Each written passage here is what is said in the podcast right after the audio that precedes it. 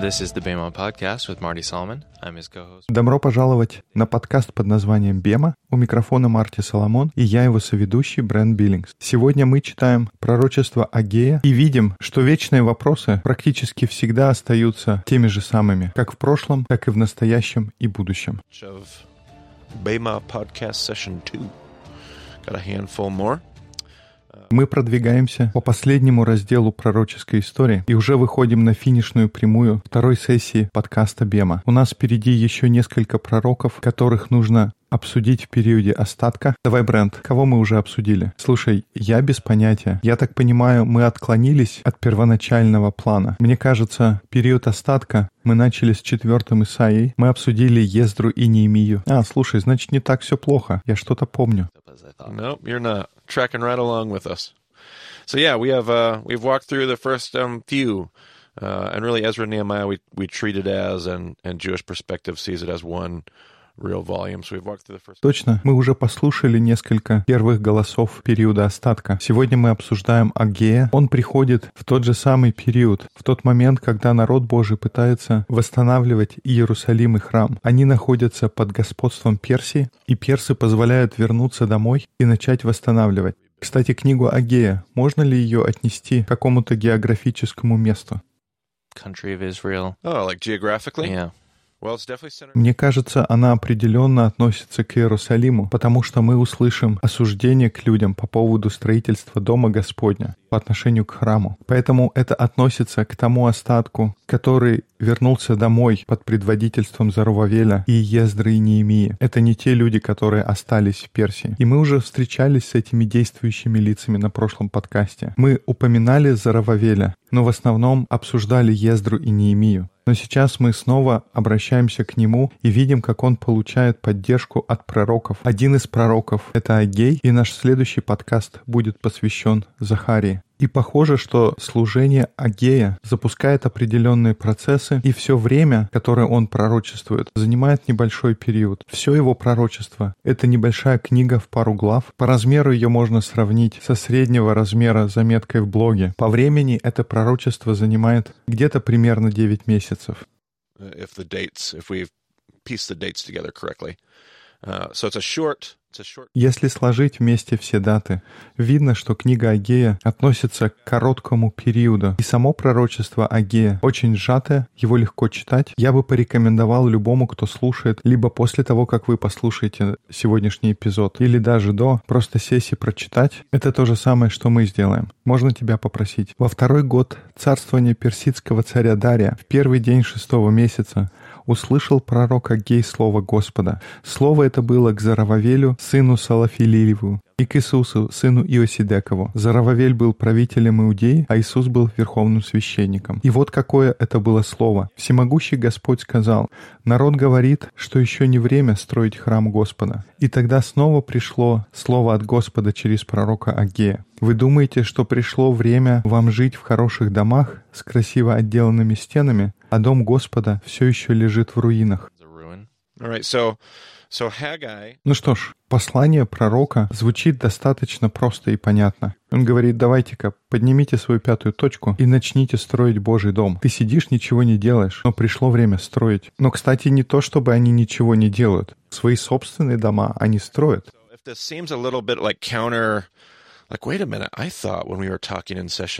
About Точно-точно. И выглядит так, что это противоречит тому, о чем мы говорили раньше. Кто-то может сказать, разве мы не говорили во второй сессии, когда обсуждали Соломона и Давида, что Бог сказал, ну мне не нужен дом. С чего это вдруг Бог приходит и говорит, ну почему вы мне не строите? Раньше он не хотел дом, а теперь давайте стройте мне дом. И это хороший вопрос. И давайте оставим эту неопределенность. Она нам поможет разобраться. Потому что настоящий вопрос — это не вопрос Божьего дома. Вечные вопросы будут касаться сердец людей. До этого мы видели другую ситуацию, но все равно несколько похожую. Если вы помните, Давид, когда он построил свой собственный дом, великолепный дворец, он чувствовал что-то наподобие вины. Его что-то беспокоило. Может, где-то совесть его мучила из-за того, что вот он себе отгрохал большой дом, а Бог живет в палатке. И построив себе такие красивые хоромы, похоже, что его мотив был, что, мол, неправильно, чтобы я жил в таком великолепном доме, в то время как Бог живет в шатре. Поэтому давай я построю такой же великолепный дом для Бога. Поэтому здесь мы видим различия. В данном случае люди даже не мотивированы. Они отстроили себе великолепные жилища. Точно как ты заметил, Брент, в четвертом стихе написано, что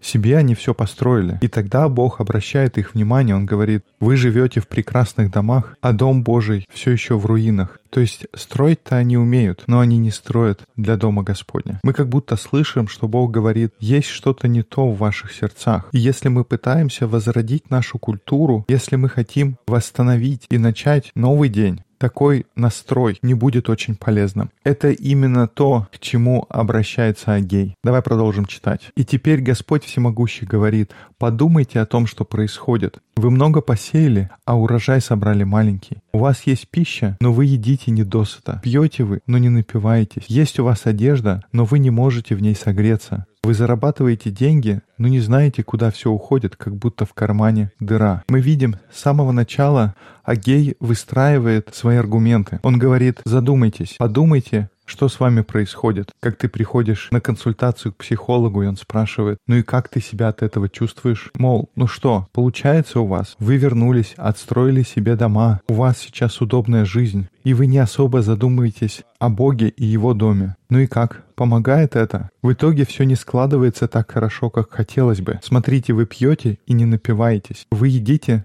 но никогда не сыты. Одеваетесь, но никогда не согреться. Вы не чувствуете полноты в том, что вы делаете. Нет того удовлетворения, о котором мы слышали, когда Божий народ участвует в Божьей миссии. Давай чуть дальше прочтем, что еще у него есть сказать.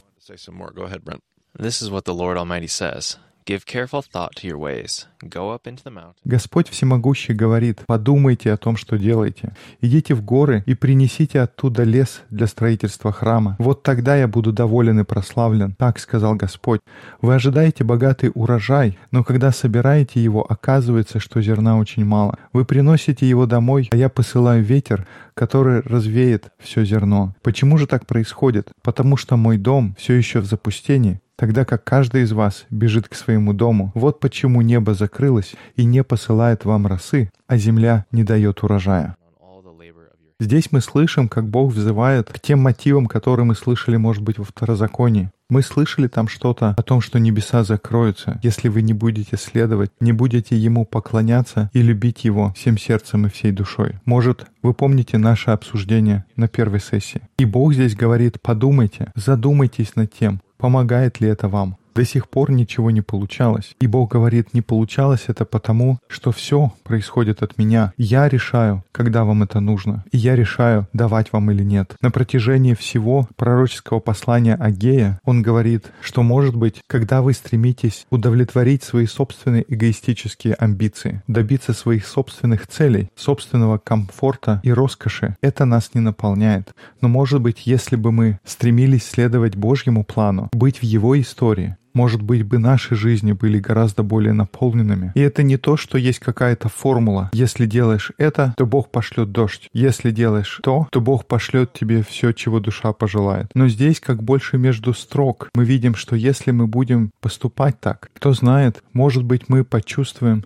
удовлетворение от того, что мы едим нашу еду, пьем наше вино и делаем нашу работу. Давай прочтем еще чуть дальше. Господь Бог послал Агея поговорить с Зарававелем, сыном Салафиилия, и с верховным священником Иисусом, сыном Иосидека. И послушали они и весь народ голос Господа Бога и слова Агея пророка. И народ показал свой страх перед Господом и уважение к Нему.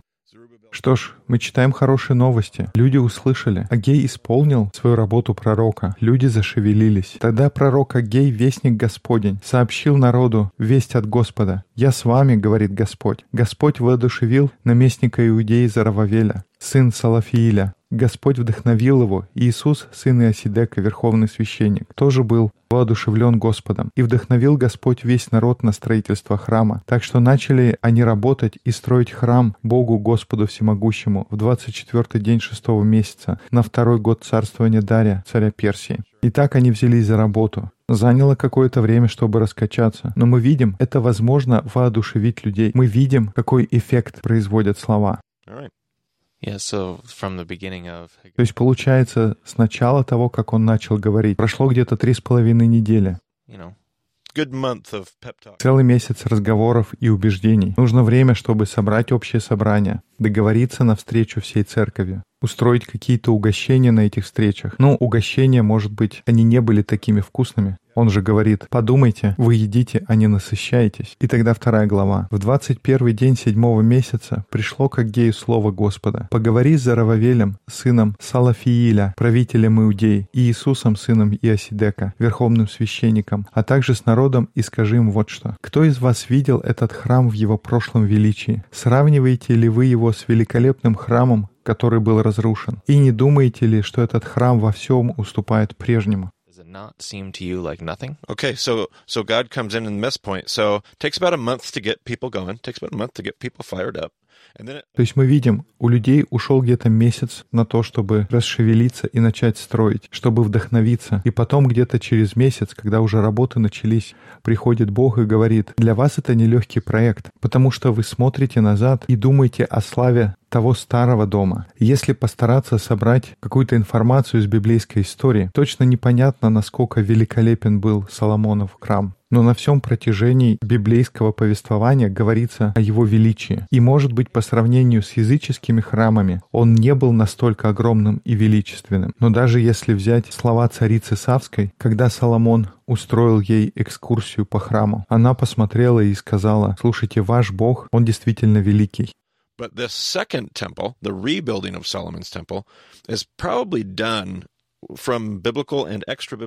Но этот второй храм, восстановленный, если основываться на библейских и просто исторических источниках, его переделывали и перестраивали несколько раз, как минимум два или три. Некоторые утверждают четыре или даже пять раз. И до времен Ирода Великого, до времен Иисуса, этот второй храм, ну не то чтобы был развалюхой, но это было слабое подобие того, каким был храм Соломона. И Бог к ним говорит, как вы чувствуете, как вам это новое здание по сравнению с предыдущим. Но сейчас ободрись, Зарававель, ибо Господь говорит, не унывай. И ты тоже, верховный священник Иисус, сын Иосидека, не унывай, ободрись весь народ земли, говорит Господь, и начинайте работать, ибо я с вами. Так сказал Господь Всемогущий. Господь Всемогущий сказал, я вступил с вами в соглашение, когда вы вышли из Египта. Я сдержал свое обещание, и Дух мой с вами, так что не бойтесь. Здесь я слышу эхо Иисуса Навина, и здесь священника тоже зовут Иисус. Он говорит «ободрись». Это не точная цитата, как мы слышали в Иисусе Навине. «Будь смел и мужественен». Но первая часть «хазак» «ободрись», «будь силен». И да, этот второй дом, он не выглядит так, как первый, но вам нужно продолжать работать, потому что я с вами. И все в итоге получится. Так что не сдавайтесь, продолжайте работать, потому что это окупится. Вот что говорит Господь Всемогущий. Через некоторое время я снова потрясу небо и землю, море и сушу. Я потрясу народы, и они придут к вам с сокровищами из каждой страны. И тогда я наполню этот храм величием, так говорит Господь Всемогущий. Все их серебро и золото принадлежит мне. Так говорит Господь Всемогущий. Слава этого храма превысит славу храма прежнего, а сюда принесу я мир. Помните, что так сказал Господь Всемогущий. Okay, so God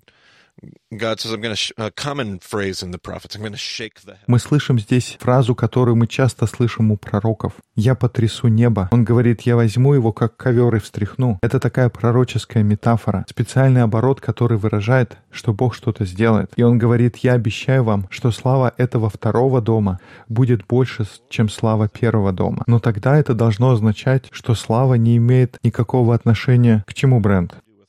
Слава никак не связана с богатством. У нее нет ничего общего ни с деньгами, ни с богатством, ни с качеством строительства, ни с тем, какие камни вы используете, и тем, насколько хорошо уложены кирпичи. Он здесь не имеет в виду славу физического дома. Бог говорит, нужно продолжать работать, потому что я хочу въехать сюда. И когда придет моя слава в этот дом, когда здесь будет Божье присутствие, то, что случится с этим домом, будет больше, чем то, что произошло, когда слава наполнила храм Соломона. Видимо, здесь главное не кирпичи, раствор и качество проекта. Видимо, главное что-то другое, что-то большее и лучшее.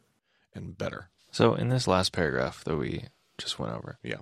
Слушай, а вот здесь мы читаем, что Господь сказал одно, второе, третье, и потом снова Тра-та-та, говорит Господь. И потом еще раз какие-то слова, и мы снова видим, говорит Господь. Это тот же самый прием, что мы встречали раньше. Yeah, I'm not sure if the same. Uh, I don't know if I have the expertise to comment on that one. I'm not sure if it has the same.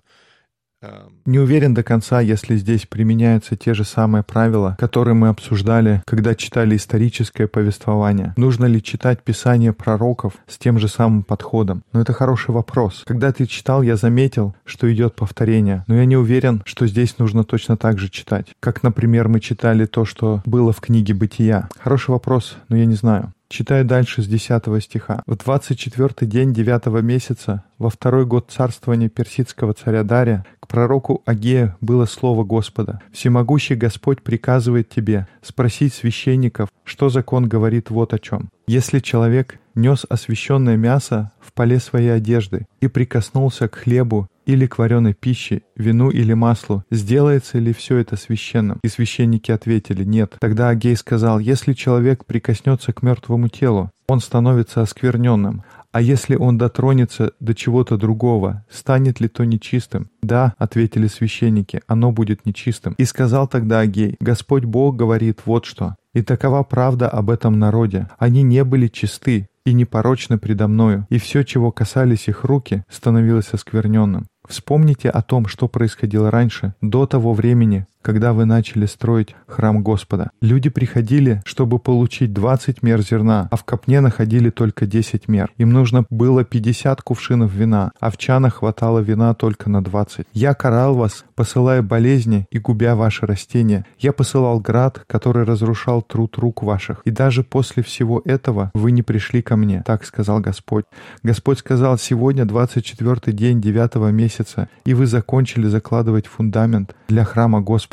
И вот что случится с этого дня и дальше. Есть ли зерно в ваших амбарах? Посмотрите на виноградники, на фиговые, гранатовые и оливковые деревья. Дают ли они плоды? Нет, но с сегодняшнего дня я благословлю вас. Здесь мы читаем целый раздел о правилах чистоты, и это чуть-чуть сбивает с толку. Но мы снова слышим о борьбе. Снова прошло несколько месяцев, и мы слышим, что у людей опять борьба. Мне нравится то, что я слышу в книге пророка Агея, будучи сам лидером в церкви, или даже просто как член церкви, когда я хожу в послушании месяц за месяцем, месяц за месяцем, это нелегко. Есть различные полосы в жизни, через которые мы проходим. Здесь мы слышим как будто послание от Агея. Мол, раньше вы ничего не делали, у вас была лень или что-то подобное. Затем мы вдохновились, мы начали строить. Было трудно, потому что мы поняли, что все будет не так легко и не так радужно, как мы себе рисовали эту картину. Но мы продолжали строить, и Бог нам пообещал, что из этого что-то получится. Но прошло еще пару месяцев, и мы снова начали отклоняться. Может, мы потеряли первоначальный настрой или возникли проблемы с непослушанием.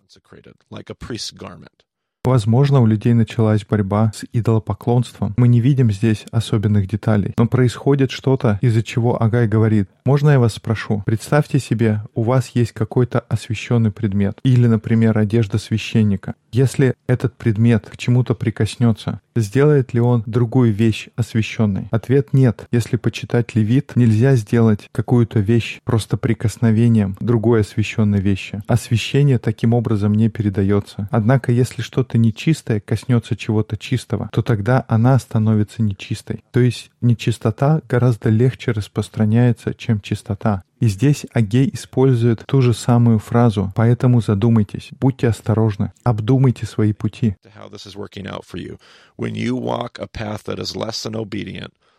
Он говорит, вспомните, как это чувствуется, когда вы идете пути непослушания, не таким чистым путем, как это влияет на все остальное. И подумайте, сколько усилий требуется для того, чтобы идти по этой прямой и узкой дороге. Я думаю об учении Иисуса, когда Он говорит, чтобы быть частью чего-то святого, требуется гораздо больше устремлений, специальных усилий, чем для того, чтобы быть частью нечистого. Потому что нечистота передается гораздо легче. И это не только буквальная нечистота, но если образно выражаться, нечистота как грех, непослушание, это передать гораздо легче, чем посвящение и чистоту. Требует гораздо более упорной работы и больше борьбы, чтобы идти другой дорогой. В данном случае речь идет о строительстве храма. Но в этом мы тоже слышим послание для нас. Давай прочитаем до конца. «И было слово Господа к Агею еще раз на 24-й день месяца. Иди к Зарававелю, правителю Иудеи, и скажи ему, что я сотрясу небо и землю. Я свергну многих царей и уничтожу власть многих языческих царств, разрушу колесницы и воинов в них. Низвергнуты будут их кони и всадники. Сейчас их армии дружественны, но пойдут они друг против друга и мечом убьют один другого. Господь Всемогущий говорит это. Зарававель, сын Салафииля, «Раб мой, я избрал тебя, и ты будешь моим кольцом с печаткой. Ты будешь доказательством того, что я совершил все это». Так сказал Господь Всемогущий. Фактически Бог говорит, все это не впустую, все принесет свои плоды. Я возьму этих вождей, и я возьму Зарававеля, и я буду использовать их. Он будет моей печаткой, он будет нести мою власть. Мы сделаем что-то в этом мире. Мы увидим позитив, и мы увидим искупление. Вот о чем пророчество Агея. Несколько заключительных мыслей. Послание Агея — это послание еще одного пророка, которое продолжает говорить с нами в наше время. Он говорит о приоритетах и о том, Будем ли мы больше озабочены нашими собственными планами? Он говорит нам о том, что на самом деле важно что не красота и впечатляющее убранство наших церковных зданий, не глубина наших библейских познаний, не какие-то титулы и академические заслуги, которые мы печатаем на визитке. Для Бога не так важно, он по-прежнему может пребывать в скромной постройке. На самом деле, ему это даже больше нравится. Это хороший поворот назад и связь с историей Давида, когда Бог говорит, «Мне не нужен храм, мне хорошо в моей скине, хорошо в моем шатре. Я люблю свою палатку. Помнишь, в начале нашего разговора мы говорили, ну подождите, то, что Бог просит строить храм, разве это не противоречит тому, что мы читали в книгах царств? Но на самом деле нет никакого противоречия, когда люди идут строить Божий дом. То, что они строят, это всего лишь жалкое подобие того, что создали Давид и Соломон. И тем не менее Бог говорит, «Я совершу великое с этим восстановленным храмом, пусть он и жалок».